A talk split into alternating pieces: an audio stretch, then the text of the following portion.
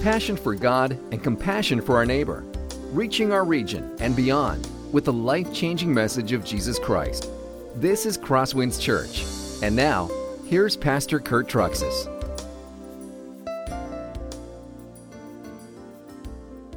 So it's June. Summer is supposed to be here. It's not quite here, but if we wait, it will eventually come, right? So at least somebody has shorts on here. He's hopeful, hopeful for summer coming. Um, if you're a, a, visitor, my name is Kurt. I'm one of the pastors here at Crosswinds, and we're going to be continuing our study in 1 Samuel today. So uh, take out your Bibles, turn to 1 Samuel chapter 16, take out your outlines. Uh, while you're doing that, let me just give you a little heads up of what's going on uh, sort of for the next few weeks in the preaching and teaching around here. Um, we'll have next week, we'll do the second half of 1 Samuel chapter 16.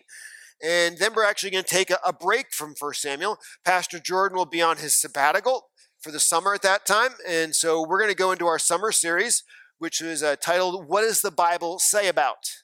Or what does the Bible say? And what we're going to do is we're going to take the top answers from that preaching topic survey that we did in the spring through the app with you guys, and we're going to respond to you know, answer your questions that you had. So I'll actually be preaching on this campus for the first three weeks of that series. So the first week, I'm going to answer the question, what does the Bible say about handling and beating temptation? That was one of the top questions you guys had, and I'm looking forward to that.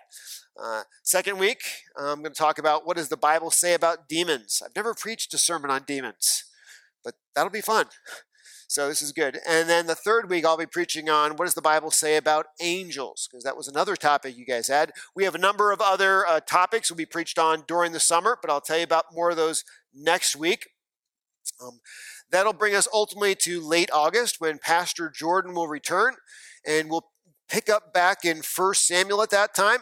We'll be at 1 Samuel chapter 17, which is the story of David and Goliath. So we want to be in a position to pick up the whole David narrative because he gets introduced to us this week. And really, the story of David starts mostly with David and Goliath in 1 Samuel 17. So that's what we're going to be doing for the next few weeks. And um, let's go ahead and pray. And I'm just going to dive right into the text after that. Uh, Father, thank you for your word. Thank you for 1 Samuel.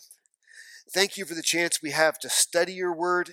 And I thank you for what you've been teaching us about who you are, Heavenly Father, and teaching us about your grace and how you work in lives, and your sovereignty and how you're large and in charge over our lives and over history.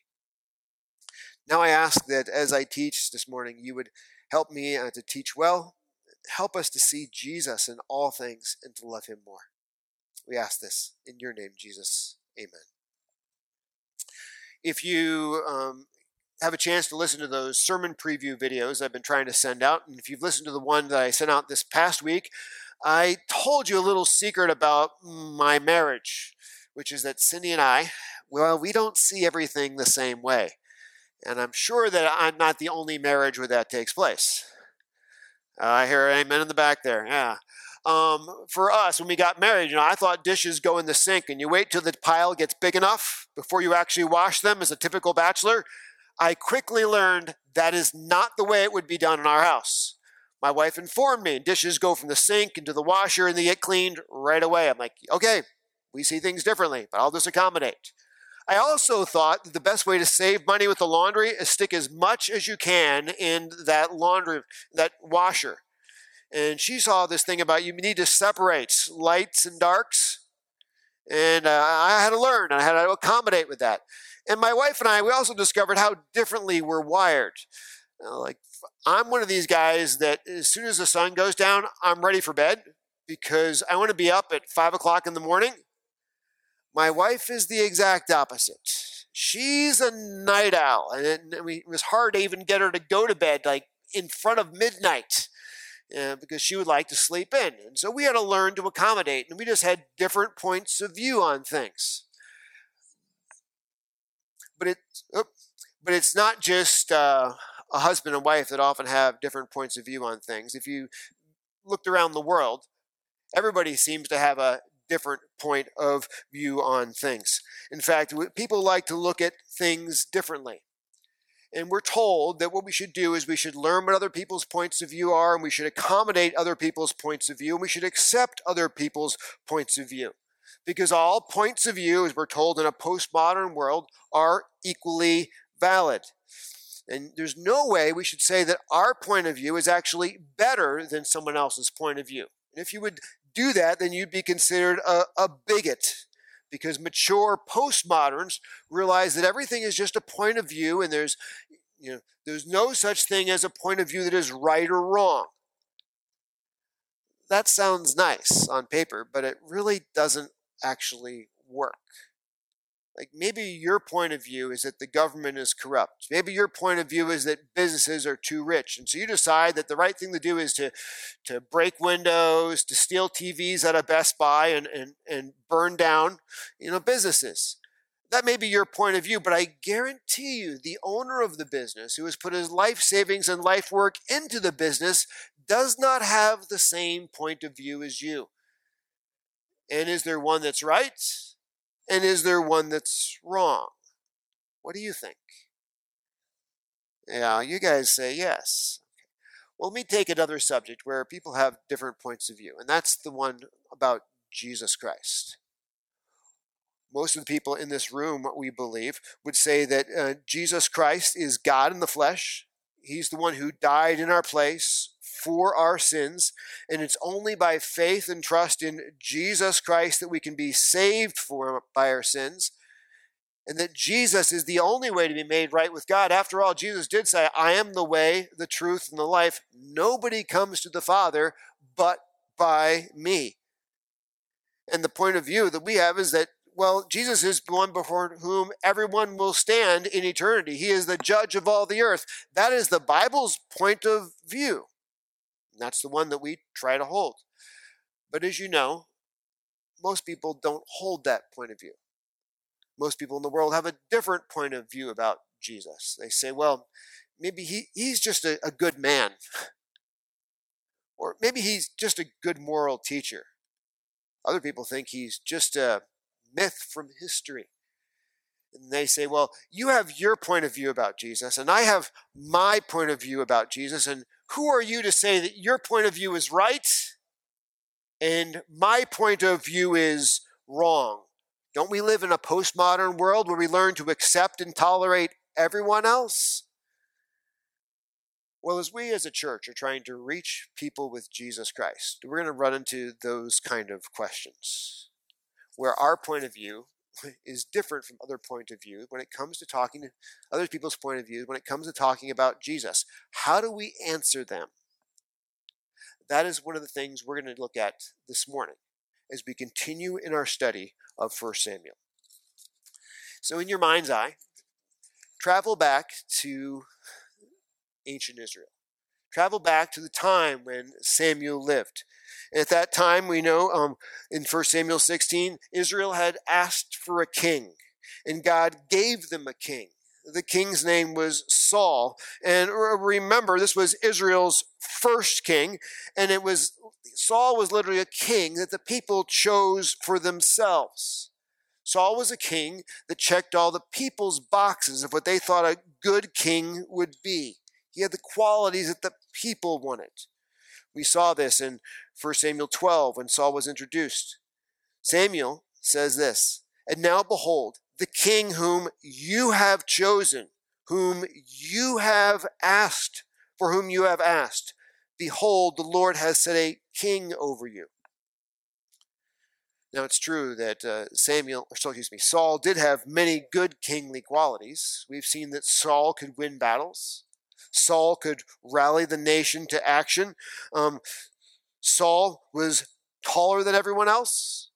Remember, Saul was better looking than everyone else. So on the outside, Saul passed the kingly test. He checked all the kingly boxes. But as time went on, we saw that there were other issues with Saul. Like what's going on on his inside? What was his heart like?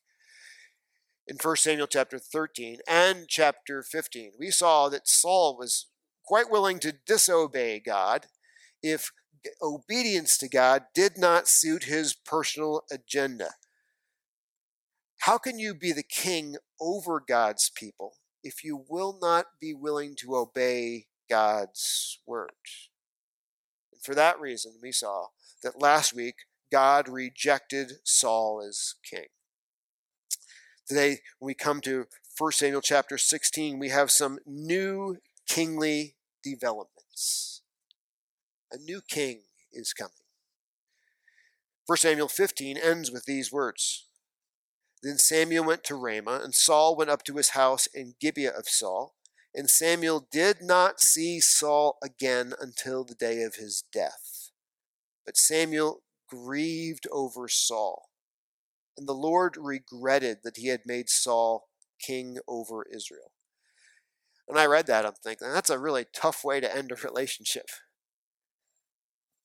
The prophet of God and the king of God have separated ways. They never again will see one another alive in this life. That is a bad breakup.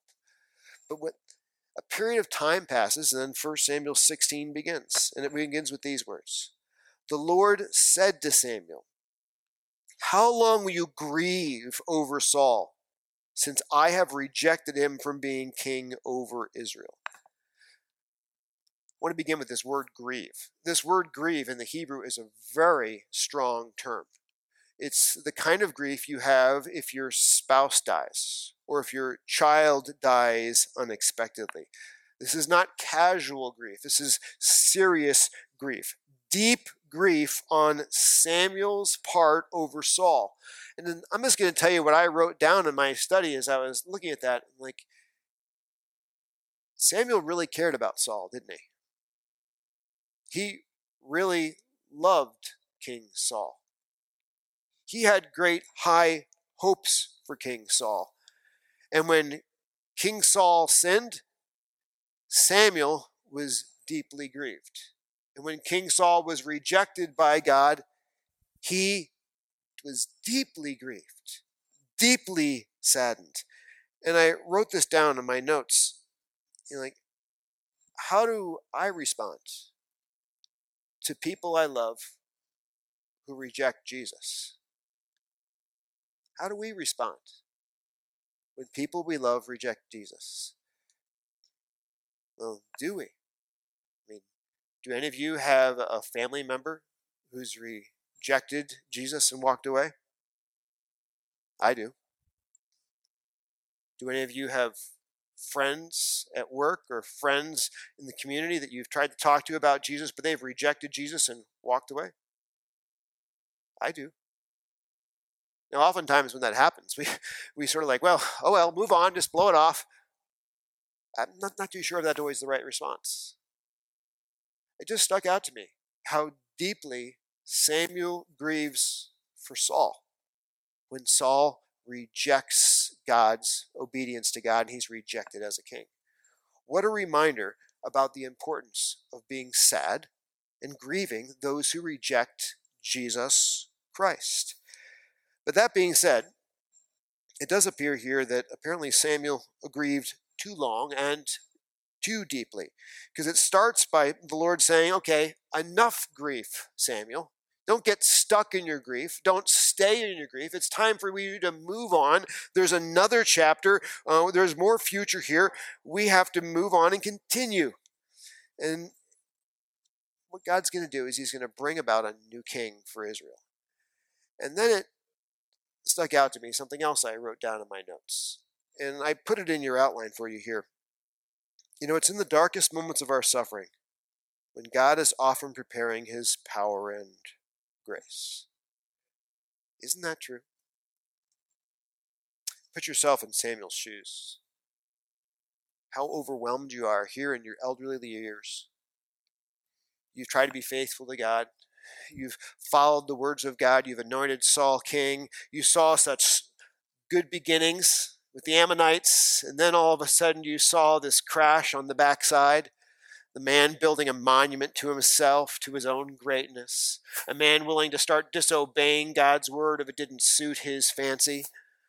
A man finally rejected as king by God, yet he's still reigning as king over God's people. And you and him are separated. And I mean, where is their hope?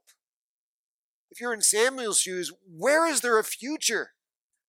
I mean, this looks like a terrible, dark, hopeless, bitter end. Doesn't it? You ever had those seasons in your life where you can't see hope, where you can't see the future?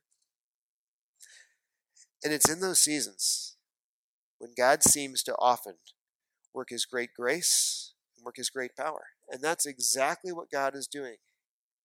I know all you can see is the bitter end with Saul, but I have a new thing going. I have a, a, a new king coming. Come on, get up, Samuel. We have to a, uh, anoint somebody. And this theme of God's grace coming in times of great darkness in our life, it's not just found here in this little tiny section of 1 Samuel 16, but isn't it found throughout the scriptures?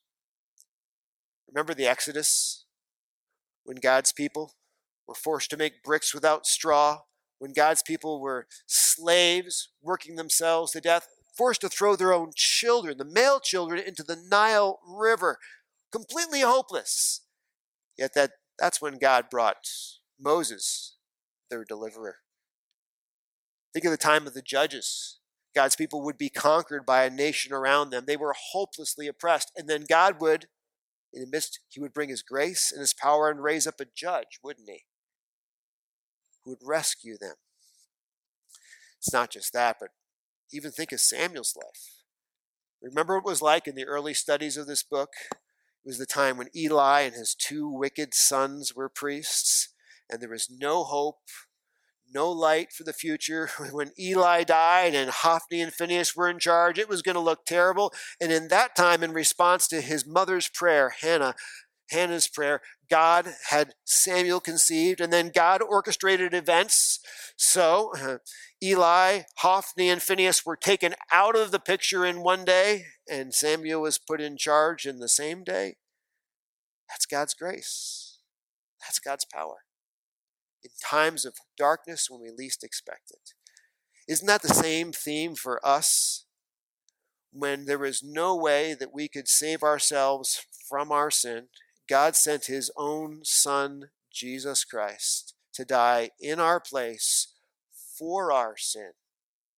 He saved us when we couldn't save ourselves.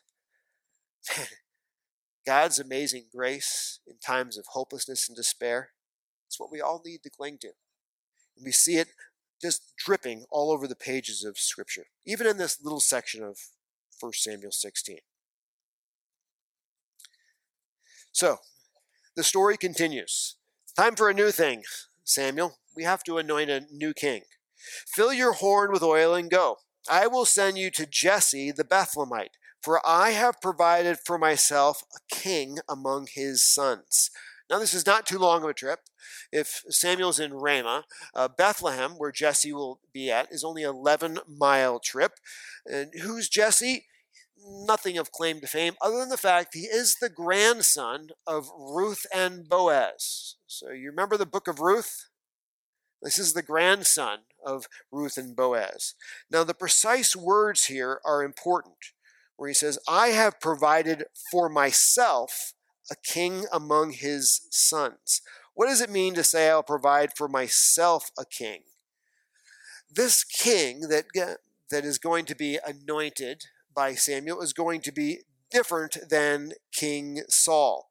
As I told you earlier, King Saul was chosen really based on the people's criteria. Remember this in 1 Samuel chapter 8, where the people said, Now appoint for us a king to judge us like all the nations. We want a king that's like the people around us.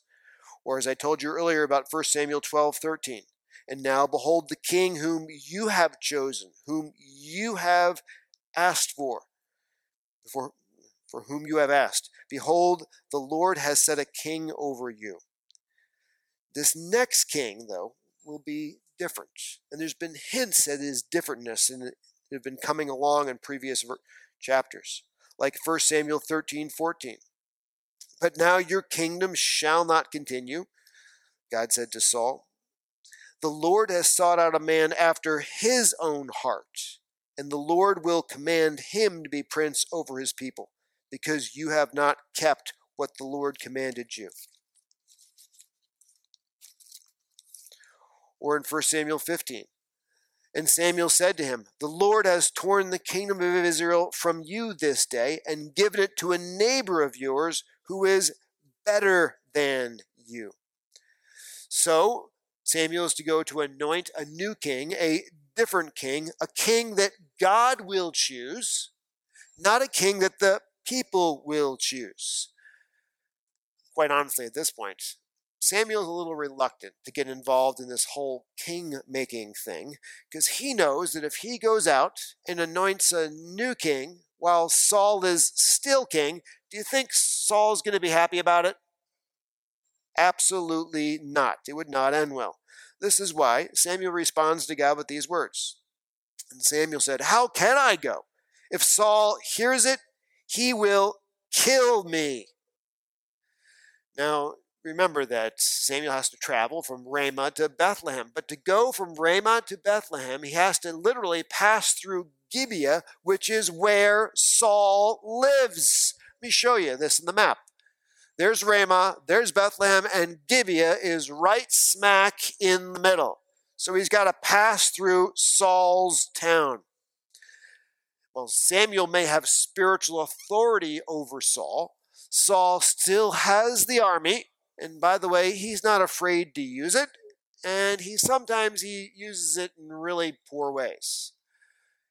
Later on, we'll see in this book in 1 Samuel 22 that Saul uses his military to kill the priests of Nob. He thought they were conspiring against him. they, they weren't, but he's decided to bump them all off. So Samuel has some real reason to think I don't want to upset Saul. I don't want to get in his way, and uh, maybe I should be fearing for my life. But he still has to obey God's word.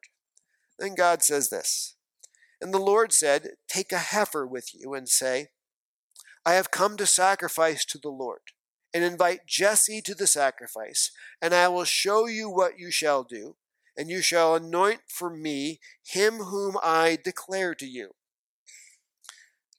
Let me talk about this verse for a little bit here. You look at people who study these things, they, some people really don't like this verse because they say, look at this. God is instructing Samuel to deceive people about what he's doing, about why he's traveling. God is telling Samuel to be deceptive. That's not really what's going on here. What God is doing is he's giving Samuel another reason to travel from Ramah to Bethlehem. That he's on his way to offer a sacrifice which is what he will legitimately do. And when people ask him about his trip, he can say, I'm on my way to offer a sacrifice. And he's telling the truth. But he doesn't need necessarily to disclose all of the information about the trip or other reasons about the trip.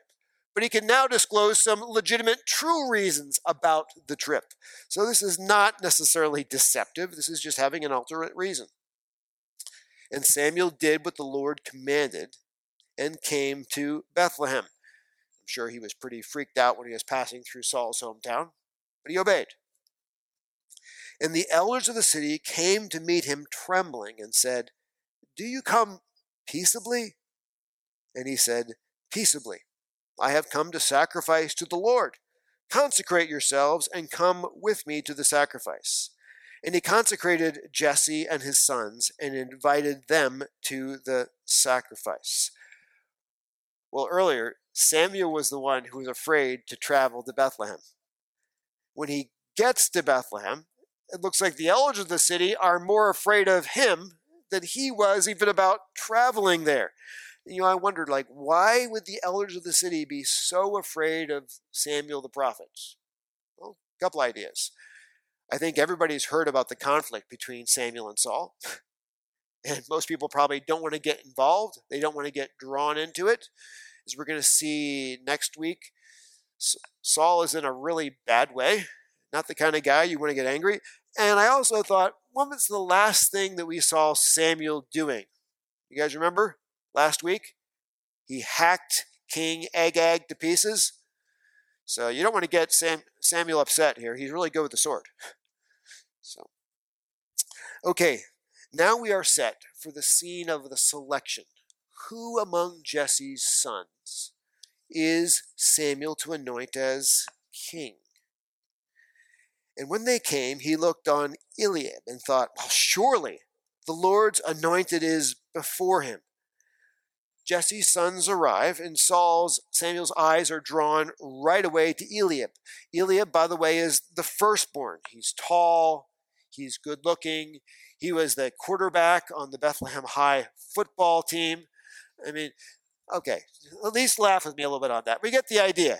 He's tall, he's good looking, he's impressive. From Samuel's point of view, Eliab would make the perfect kind of king. He checked all the boxes with his stature and with his poise. Just the kind of man that people would want. But wait a minute. Last time in this book, we saw a man who was tall, good looking, checked all the boxes from what a king would want people would want who was that? Saul. How well did that turn out? Thank you, Tom. Not too well at all. Maybe Samuel should not be too quick to be drawn in by outside appearances. Maybe he needs to be careful about first impressions. The next verse tells us that. And the Lord said to Samuel, Do not look on his appearances or on the height of his stature, because I have rejected him. For the Lord sees not as a man sees. Man looks on the outward appearance, but the Lord looks on the heart. God has a point of view, and we have a point of view. And God's point of view is different. Literally, the text says God is not limited in his assessment of people. We can only evaluate people based on outward appearances and the things we see. God is not limited in that particular point of evaluation. He can see everything about a person and evaluate them with unlimited information. Jeremiah writes about this. But, O, O Lord of hosts, who judges righteously, who tests the heart and the mind. So God is different. We have in our information about people limited to our external observation. God has unlimited information about people because he's not limited to external observation. God's point of view is not simply, that means, another point of view in our postmodern wor- world. God's point of view is by definition the only point of view that is right. It's the only point of view that is complete because only God knows all the information. This is why, when we are talking to people around us in our postmodern world, and people will say, well, the Bible has its point of view, on Jesus, and I have my point of view on Jesus. We simply cannot agree with them and say, well, the Bible's point of view is another point of view. No, it's not.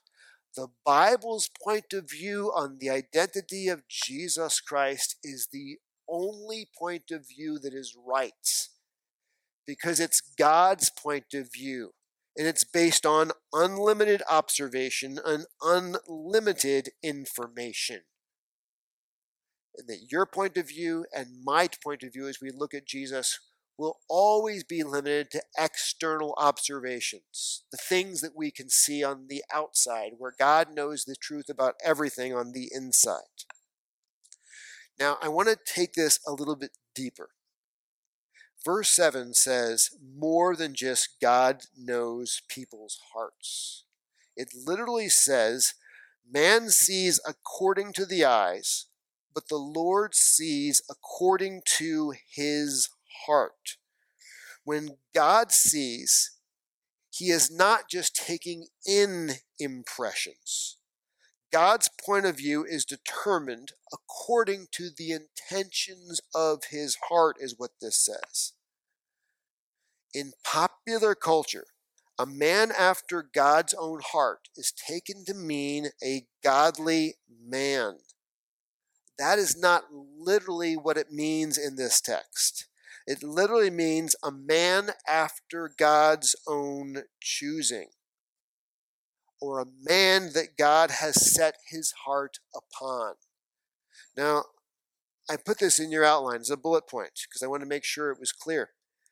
This literally means a man after God's own heart is talking about the place the man has in God's heart, not the place God has in the man's heart. This is not technically a statement of God finding a godly man in Jesse's house. This is God graciously choosing a particular man in Jesse's house and then bringing out of him the character qualities God wants in him. This is all about God's grace. Later in 2 Samuel, David would say this about God's grace in his life because of your promise and according to your heart, you, that is God, you have brought about all this greatness to make your servant know it. God is the one who brought about all of his grace and kindness in David's life. That's how it all begins. It's all God's grace. Now the text continues. Then Jesse called Abinadab and made him pass before Samuel. And he said, Neither has the Lord chosen this one. Then Jesse made Shammah pass by, and he said, Neither has the Lord chosen this one. And Jesse made seven of his sons pass before Samuel, and Samuel said to Jesse, The Lord has not chosen these. The words have changed, but the idea remains the same. God now see, none of these are the people that God sees in his heart the idea of God graciously, undeservedly choosing people. That's talked about in the Bible. It's called the doctrine of election. And you say, well, wait a minute. What does the Bible say about election? You know, God graciously chose the nation of Israel. There was nothing they deserved to be chosen, but God graciously decided to put his grace upon them. God graciously chose King David to make him an object of his favor. He didn't deserve it. God graciously chose him. God graciously chose the city of Jerusalem to be the place where he would set up his he would dwell. God graciously chose Jesus Christ. I put down here in Luke 9:35 Jesus Christ is called God's chosen one and God graciously chose you and he chose me. That we would be able to trust him as Lord and Savior and know him. And that's why 1 Thessalonians says this For we know, brothers, loved by God, that he has chosen you. Before you get too upset over the idea of the doctrine of election and God choosing us by his grace, uh, not by our merit. I want you to realize the benefit of this. The only way that we know that we consistently follow Jesus is not the fact of how good we can hold on to our God, but how good our God holds on to us. Isn't that true? Because if it weren't for the fact that the work God began in our life, He will be faithful to complete in our life, we would mess it up along the way. Wouldn't we? Now, that doesn't mean that we shouldn't intentionally be faithful, we shouldn't intentionally persevere. Of course. But even our ability to be faithful and our ability to persevere is a gracious gift from God. That's what this is all about. So let's continue here. Then Samuel said to Jesse, Are all your sons here? It's like, I'm supposed to anoint one of them, but apparently none of them that you've shown me so far are the one that God wants. And he said, Well, there remains yet the youngest. But behold, he's keeping the sheep. And Samuel said to Jesse, Send and get him, for we will not sit down till he comes. And he sent and brought him in.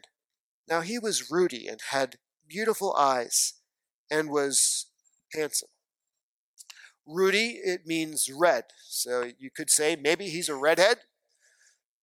It also could refer to the color of his skin, which would mean he had lighter colored skin in a culture where most people had a very dark colored skin. It said he had beautiful eyes, which means he was nice looking and he was handsome. Now, when we read this, the first thought is he must be a real hunk. He's not. The good looking, strong guy was Eliab.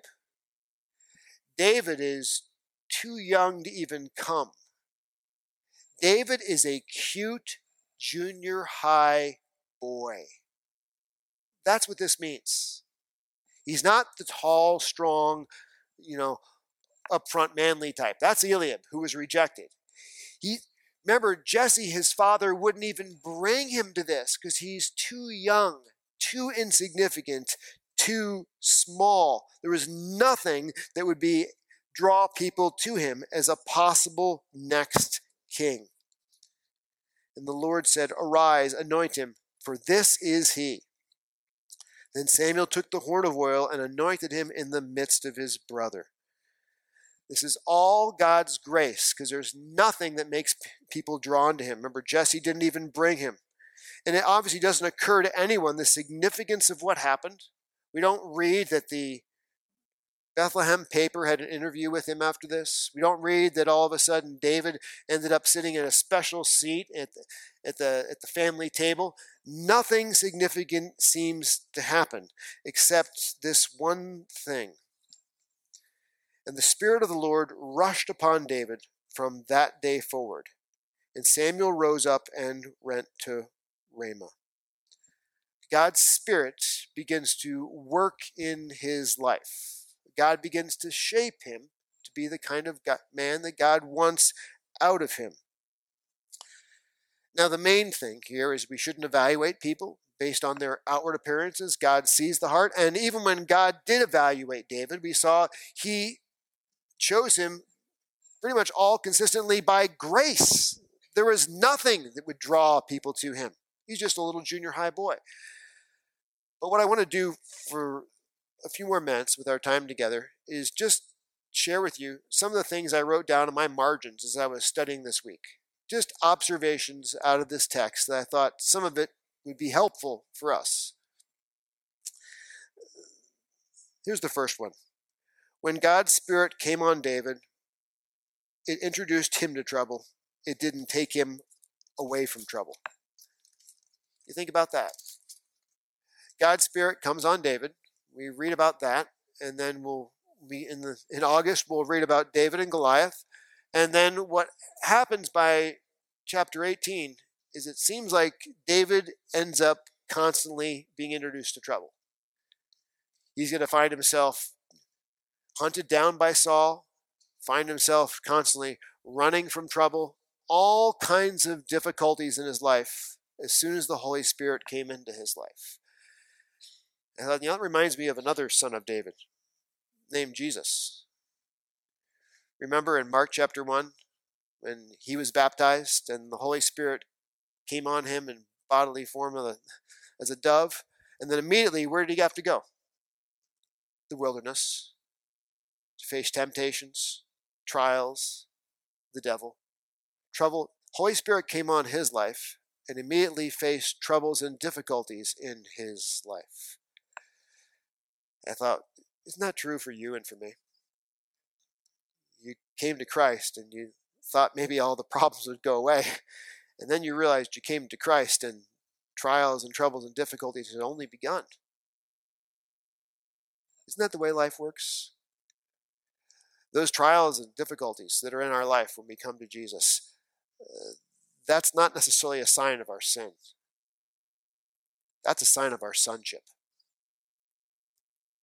Because God uses the trials and difficulties in David's life to mature him, to improve him, and to make him a more useful king than if he didn't have them at all. The same thing goes on in your life and my life out of his love for us, he sometimes will bring trials and troubles and difficulties into our life. So we learn to pray to him more. We learn to trust him better. We learn to get on our knees in ways we never had before. That's not because God hates us, folks. That's because God loves us, and it's proof that we're his sons and daughters. Second thing I wrote down here I noticed God began preparing David to be king long before he made him king. Isn't it true? Here's this little junior high boy is anointed, and God begins working in his life, shaping his character from when he's very young. Think about Saul. Saul was different. Saul was anointed king in the middle of his life, where his character and his habit and his ways were already formed. But God started working in David's life when he was very young. And the difficulties he had in the younger years helped mold him and make him a humble king, at least for many in many ways, not a perfect king, but much more of a humble king in his later years. And I thought to myself, man, what a reminder of the importance of our kids. What a reminder of the importance of the home that they grow up in and how God begins molding some of his best servants in their youngest years. What a reminder about the importance of Awana, the importance of Pastor Chris and youth ministry and youth group. What a reminder about the importance of like Hidden Acres, summer camp. God begins working in younger kids' life, shaping them and molding them then to be much more useful for them in him in later years. Another thought I wrote down. You know, God often uses the least to accomplish his purposes. David was the smallest, he was the youngest, he was the one that his father didn't even bring to the sacrifice because there's absolutely no possible way that Samuel would want to see that little kid, but that is the one that God chose. What a reminder because that's the same way God works today. He loves to take the least. He loves to take the most unqualified, select them as his own, bring them into his church. What does Paul say in 1 Corinthians chapter 1? For consider your calling, brothers. Not many of you were wise according to worldly standards. Not many were powerful. Not many were of noble worth. But God chose what is foolish in the world to shame the wise. God chose what is weak in the world to shame the strong. Isn't it good that God likes to choose ordinary people?